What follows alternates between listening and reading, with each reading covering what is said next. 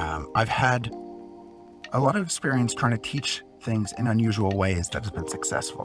Like when I was um, when I was in med school, I wrote a play about the ethics challenges that face medical students. Um, and we published it, and then it got performed a few times. Uh, and using that sort of medium to like express the actual real world experience of clerks and uh, elective students um, felt like a natural way to to show that things are different when you don't know anything compared to when you are graduated and you know all the facts and you can present them confidently to your patients. Um, the first time you solve a problem, you encounter all the learning because you have to learn how to solve it, and each problem is broken up into smaller pieces of information that you need to master and mm-hmm. communicate about. And so you, you you sort of enter this in a very different phase of your life when you're younger. Okay. What's flashing me back to late night call shifts and cold pizza on internal medicine teaching unit? My name is Jeff, and I'm the host of this podcast, How It's Med. On this series, Physician Founded, which is made in partnership with Macadamian, we chat with physician founders who are shaping the future of healthcare. Our guest today is Dr. Joshua Landy, the inimitable co founder of Figure One, uh, critical care doc, and ice cream maker. yeah, you got it. Uh, yeah, among a few other things, but like absolutely making ice cream is something I like to do uh, when the weather's appropriate. Um, I like to make some weird stuff. I like to make some regular stuff. I like to take other people's recipes and improve them. Okay, what's your favorite flavor of ice cream that you've made before, though? Hmm. Um, weird flavor? No, you know what? It's the same answer. Uh, the answer is uh, matcha and Oreo, uh, which I call cookies and green, and it is unbelievable. Like the bitterness of the matcha and the uh, you have to use a whole uh, tray of Oreos though. You can't skimp. Uh, and the and the ice cream just turns out that sounds well. delicious. But I mean, you're you're you're ripping that Kirkland sweater as we were talking about off air, and I told you to save it. Oh, what's the story behind yeah. that? I I mean, I love Costco, but. No, I think this is a great business play by uh, Costco team. Uh, they made these um, Kirkland sweatshirts, and they're you know they don't look like anything special. They're just black uh, crewneck sweatshirts with the Kirkland brand on the chest, and they are incredible quality. Like this is Lululemon quality sweatshirt at Kirkland price. And what I want to guess is happening there is they were like, let's make a killer sweatshirt. Let's like make it $300 and we'll sell it to them for $35 and they will just blow their minds like at the amazing quality of Costco's brand. Uh, because I will like this is maybe the nicest sweatshirt I own. Uh, maybe that says more about my uh, taste in clothes than it does about Costco's quality program. Uh, welcome to How It's Meta podcast, where we talk about the benefits of wearing Costco clothes. Uh, gosh, how are you doing overall? Yeah, I'm okay. Uh, I just came off like a sort of multi-week long stint in the hospital, and uh, you know, COVID's still raging, and people Oof. still getting sick. Um, and it's busy. It's busy, and I'm tired, but I'm glad to be off and joining you to to talk about Figure and One. thank you for joining to talk about Figure One and your experiences in founding as well. I'm really excited to chat with you, but let's dive right in. Um, I mean, the, the, the question that I usually start with largely is, you know, what drove you towards medicine? Uh, but I'm just going to fold that into like, what drove you towards internal medicine and critical care because there's so much to your story that I don't want to focus on this like origin story too much. Sure. Um, so I uh, I knew I wanted to uh, practice some sort of medicine yep. with a lot of depth, and when you go through your rotations, um, the one that seems to have an unending pool of things you can know about and learn about is internal medicine. That was like a no brainer choice for me. Um, but within that, like, you know, I have this uh, nerdy, want to read about stuff, geek out on the specifics kind of side. That's my internal medicine. Uh, that's that's why I liked mm-hmm. internal medicine. But I also have this incredibly impatient, only give me information that I can do something with side. Uh, and that's the critical care side, right? So being able to intervene in a moment when somebody really needs the help, that felt like the right time for me to participate because one, you can't wait. You got to be impatient. And two, uh, there's loads of depth, and uh, critical illness uh, can get really geeky if you want. Uh, and so, talking about those types of physiology really drove me and my curiosity mad, and that's what I wanted to do uh, with with my career. Um, I loved the training. I thought the overall the quality of education in the postgraduate medical education zone was okay, not great. Uh, and that's what sort of drove me to think about medical education as I closed out my Mhm, fellowship. mhm. I mean, you're really preparing me for my comms interviews here. Thank you. Thank you. Really appreciate it. Um, no problem. I guess uh, I, I remember from my CTU days that internal medicine really was the core of, I mean, how I learned how to doctor. Um, so why did you choose to go down the route of the opposite side of that, which is medical education? Is it an inevitable part of internal medicine and crit care, or is it something that you've relished? Um, I think a lot about how the information is delivered Yeah. to the learners, um, and what it actually means to have learned something. Like the the um, philosophy of knowledge and of education and the epistemology that surrounds it all, and um, is is interesting to me and not interesting to most people. But um, I know that um, I've had a lot of experience trying to teach things in unusual ways that has been successful. Like when I was um, when I was in med school, I wrote a play about the ethics challenges that faced medical students, Hmm. um, and we published it, and then it got performed a few times. Uh, and using that sort of medium to like express the actual real world experience of clerks and uh, elective students um, felt like a natural way to to show that things are different when you don't know anything compared to when you are graduated and you know all the facts and you can present them confidently to your patients. Um, the first time you solve a problem, you encounter all the learning because you have to learn how to solve it, and each problem is broken up into smaller pieces of information that you need to master and Mhm. communicate about. And so you, you sort of enter this in a very different phase of your life when you're younger. And uh, that always stuck with me that like learning something the first time is very different from refining your your technique or your knowledge later on. Um, and because medicine is such a learn as you go kind of field, um, it means that cases, case based learning, is the only way. It means that everything you learn, you learn by doing, like physically being present, w- w- getting stuck with a problem and having to sort it out Yeah. Um, the hard way. Yeah. Uh, so that sort of knowledge, like, really threw me towards medical education in the field of, like, how do we take these real world experiences of learning things the hard way, which, by the way, you do in entrepreneurship too, uh, and how do we catapult that uh, into an everyday experience where people can conquer and collect the uh, all the knowledge they need of these experiences uh, and, and, and is there any way to compile that and deliver it to people as directly as Mhm. possible? So um, the research that I did uh, right after I finished fellowship was about what young physicians were doing with their phones, and it turns out they're mostly texting and emailing uh, cases to each other. Now this is back in 2013, right? Probably no one's emailing cases to each other anymore. But that that asynchronous behavior of hey, I saw this ECG. It looks weird. What's what's going on here? And you text that to your senior, uh, or you're in a group chat with your attending, and they go back and forth, and you learn about. Oh yeah, that's okay. If I see you know this particular PR segment elongation with inverted T waves, right? And now I'm thinking about pericarditis, and now all of us have seen that ECG, and the group learned from your experience of not knowing something. Um, so being able to package that concept and say, take all the cases from anyone who's seeing cases and has pictures of them on their phones and describing them to others.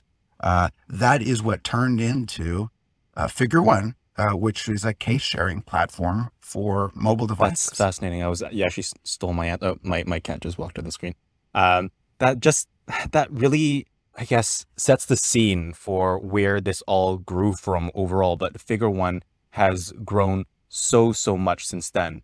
So, I mean, there's a huge gap between understanding that people share information on their phones, on medical teams, and building a startup out of it. So, how did these ideas fold into the founding of a startup, or what were the circumstances or people that you had around you that allowed you to actually act on this need that you noticed? This is great. I'm so glad I get to tell this story. So, um, I graduated. I uh, practiced critical care for uh, about a year, and during that time, I was uh, when you maybe I'll set the scene by saying when you finish your fellowship and you start practicing, um, there is a realization that you now have to figure out what to do with the rest of your time because you're used to working five to seven days a week. And those days are not, right? Those aren't eight hour days. Those are 10, 12, 16 hour days. And when you graduate, if you're a critical care doc, you get a week of work. And then a little later, you get another week of work. And then a little later, you get another week of work. And you are sitting at home wondering, what the hell am I supposed to do? I, I've got the next two and a half weeks off. I've never had, like, I've never had a break that long since second year med school when I took a research job instead of relaxing in the summer. So um, you need to figure out like a whole new set of time management. Now, this, you know, you can open a clinic and just work yourself every day if you mm-hmm. want. Um, but if you've got other stuff to do, like, I don't know, like learn a choreographed dance from a music video that you liked, or watch all three Matrix movies. I guess there's four now. Uh, or like watch all seven Terminator movies. Yeah. Like you need some time. So you got to devote yourself to your passions, uh, is what yeah. I'm saying. I just, anyway, so I had this time, and and me and my buddies were starting to figure out some things we could do. And one of the things we could do is we could trade stocks, and we could get a little group together to talk about it. And we thought, well, maybe we could formalize this and make it into like an official stock trading discussion group. And so we did, and we did that for a few months until we realized it was illegal, and then we had to we had to turn it off. We had to give everybody their money back. Um, in it, you know, it, you know, just in full honesty, they uh, changed the law while we had built the group, so it wasn't illegal yeah. when we started, and then like a few months in, it was like, actually, guys, you got to not do this, and so we had to disband. But in that time, I had come home from uh, this research position uh, at Stanford, where where we had studied these things that prompted mm-hmm. the idea of being able to share medical cases. And we were just going over the balance sheet together, me and my friends. And um, we were talking about what we were going to do as we disbanded this group and what other sorts of businesses did we wish we could invest in. And we got to talking about possible startups and we got to talk about different kinds of technology. And I mentioned this idea. And it was sort of one of those diner moments where everybody in the diner is quiet and you can hear the cutlery clink on the plate. Uh, and they go, Oh, that's a pretty good idea, actually. And I was like, Yeah, but like, there's lots of good ideas. And one of the guys at the table says, Well, I could probably build something like that, like a prototype type thing, in a few weeks. Uh, and he had just finished uh, working for a large uh, Toronto based startup that was uh, uh, sold to a Japanese conglomerate. So he had a bit of time on his hands. And another guy said, I bet I could raise some money for something like that. And we said, all right, we should, we should circle back on this. And so we did like three days later, we had coffee and hashed out like, what is a company if it builds this case sharing platform for medical professionals? Uh, and we talked about it and we decided we were going to try and see how far we could get in a couple of months. So we all sort of split up um, did our own little jobs. And then by the time January rolled around, we had a prototype that we had shown to friends and family. We had a few hundred thousand dollars that was raised by those same friends and family, uh, including some of my colleagues. And um, we just started the company. We hired we hired somebody to help build our website and apply for grants. We hired somebody to help write the code that we needed to do. we hired some lawyers to help us sort out all the privacy situations about what it means to share medical cases in a privacy safe way. How do we protect those privacy um, elements? And then we waited till all the legal stuff was worked out. And May 2013, the app was in the App Store. That, I mean, you, you said that you had helped write a play before, but you could totally write a screenplay out of this. I, I truly believe that. um, or you're just a very, very, very good storyteller, or both. But, um, you know, just talking about that journey from that point, the startup to where you are now, like, what are the biggest challenges that you and perhaps your team faced in growing such, like, such an enterprise? Mm, um, there's like a million challenges, and I don't want to gloss over the hard ones in order to tell you about the easy ones so I can look super successful. Um, but I mean, in truth, one of the hardest parts is getting people to try it out because you, you know, you might approach people with your idea and say, Hey, we got this case sharing app for mobile devices. And, uh, they say one of two things. They say, Oh, that, that is a good idea. Or they say, Oh yeah, I thought of that too. Like, okay, well, like, where's your app? Um, but to convince people to actually download it and try it out, especially when it's brand new, um, not everyone in medicine, in fact, I'll say almost nobody in medicine is a true early adopter. And so I think this is, um, you're, you're tilting your head because I think you maybe see yourself and maybe your colleagues as early adopters. Um, um, I was going to um, ask why is that, but I, I, I'm answering that in my head right now, but I'll let you speak. no, I, I, mean, I think the answer is that uh, in healthcare, in uh, in medicine, in hospitals, and in universities, uh, the mindset is around uh, safety and consistency and not around innovation and uh, rapidly iterating and changing scenarios.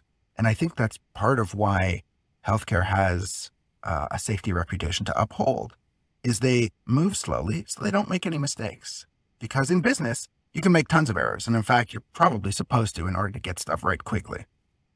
But that's not the case in medicine. You can't just like go around trying a bunch of things to see what works. No, you got to use what you know works. And by the way, if you use stuff that you know doesn't work or you don't know if it works or not, but you had a good alternative, you know, you've done a bad job and you're going to get in trouble. That's fair enough. That's fair enough. So, yeah, so I think that's why. I mean, it's not a natural fit. Like innovation in healthcare are not a, they're not a great fit. Um, but of course, you know, research keeps going. Like academic research, uh, takes somewhere between seven and 17 years to take a discovery and turn it into a product that's out in the marketplace. But when you've got this idea in September and you want to make it an app before November, right? You, you can't go through the, like, I do, you don't have time to do that kind of research. I mean, the mobile wave would have been over mm-hmm. if we waited that long. It's only been, what, nine years since we started the company? we could still be we can still be writing the papers for the initial research if we went at the same pace as uh, academic innovation. Yeah. Yeah, I mean, I've asked this question time and time again with regard to academic innovation, um, and there there have been a lot of different answers. Some people in the medical device space have said, you know, do your academic research to build clout so that you're able to work your way into a role as a CMO, et cetera. But it seems like your way of doing it is just if it's for example, a community based, teaching based solution, then perhaps going the regular route is too slow. I mean, yeah. I think that's true. It, it, would have been certainly for me and for my yeah. level of patience. Um, you know, it depends what the solution is. Our goal was to avoid invoking uh, the type of um, research and um, I don't know. Uh, we wanted to avoid spending so much time doing any of these things. And so we said, we're not going to sell to hospitals. We're going to put this app on the phones and in the hands of providers because they're just going to be able to download it from the App Store. Um, but sales cycles to uh, academic institutions can be years long. Um, procurement was something that one of my one of my co-founders, his family had gone through so many procurement cycles because his family's business was building tools oh in healthcare. And he Boy. said, you know, when he decided he when he just when he went to business school, he said to himself, "I am never doing a healthcare startup ever again." And then it was like the first week he had finished school, and I was like, "Figure one," and he was like, "All right, figure one." but but you know, it was on the agreement that we were going to put this in the app store, we were going to put this in the hands of providers so people could adapt adopt it rapidly because we didn't want to go through those procurement cycles Mhm. or those sales cycles or the academic cycles. You show this to 20 people, it works. You share a case, you see them talking about it, and it works. That's the job. The job is to talk more about medicine. What pushback did you face? Because I know you mentioned some people are like, oh, you know, I thought of that already, um. But I think emotionally, one of the hardest things to deal with is a lot of the criticism that you can handle. But criticism may just be passionate disagreement in some form that can actually help you grow your startup. But back to the point, what was what, what were some of the criticisms that you faced early on that you had to deal with? Um, well, uh, the privacy one was one we knew we Okay. were going to run into. And so we prepared heavily so that anytime uh, I was doing press for the for the app um, or for the company, we would we would we would set it up so they would ask us about privacy in a way that maybe they would feel like they were about to get the upper hand, but it was a trap because we had built our app with privacy in mind. I mean, we, literally, uh, the process we used was called privacy by design, and it meant that our servers could be hacked, our everyone's app could be compromised, and still no private information would be available. Um, this is all on my uh, co-founder's brilliant uh, suggestion, something that he discovered in his years of professional communication working at the UN, that um, the best way to keep a secret is not to know it. So we just said, all right, no privacy information on this app at all. We don't want names. We don't want case numbers. We don't want birthdays. Anything that could potentially be similar to a HIPAA violation. No unique jewelry, no tattoos. And this was like, these are, uh, you know, in 2015, this was rigid privacy um, because there wasn't a lot of innovation in the space. So creating a tool like this and sort of saying, yeah, we'll go first, we'll try it out, um, meant that we had to be really strong in privacy. So that was something that we faced early on. Um, and we just, you know, uh, prepared our defense and led people into uh, into asking us the questions so that we could appear strong in our responses. That's really interesting. I mean, I think a lot of that must have taken coordination between your team members and yourself with the skill sets and insights that are unique to who you all are or were as individuals. So it kind of leads into my next question, which is what roles um, did you play and what roles did you not play or were delegated to your teammates? Because as physicians, it's easy to say, I, I, I want to try to do it all, but you, you can't. Yeah. Yeah. Um, and physicians, by the way, are particularly bad at this. I've seen a number of physician run startups where the doc's like, oh, I went, I'm smart. I have people skills. I can do any of this. Um, I think that's a problematic assumption because uh, you can't. Like, you literally can't do everything on your own. You need a team and you need to be able to trust your team. Now, that said, like at the beginning, we were a team of three people. And then kind of quickly, we were a team of five people. But that's not a big team. Like that's a team you can get your arms around, uh, literally and figuratively, uh, and you can uh, you can you can sit down and say, how are we going to deal with this problem? What what pieces of this can I give you this part of my job? Uh, can I take away this part of your job and do it myself, uh, so that you can take on something else? Um, and you know, I knew that I was going to be really happy with a role where I get to talk about how this could change medicine and talk about how this could change education. And I could talk happily about how it would integrate into the clinical role.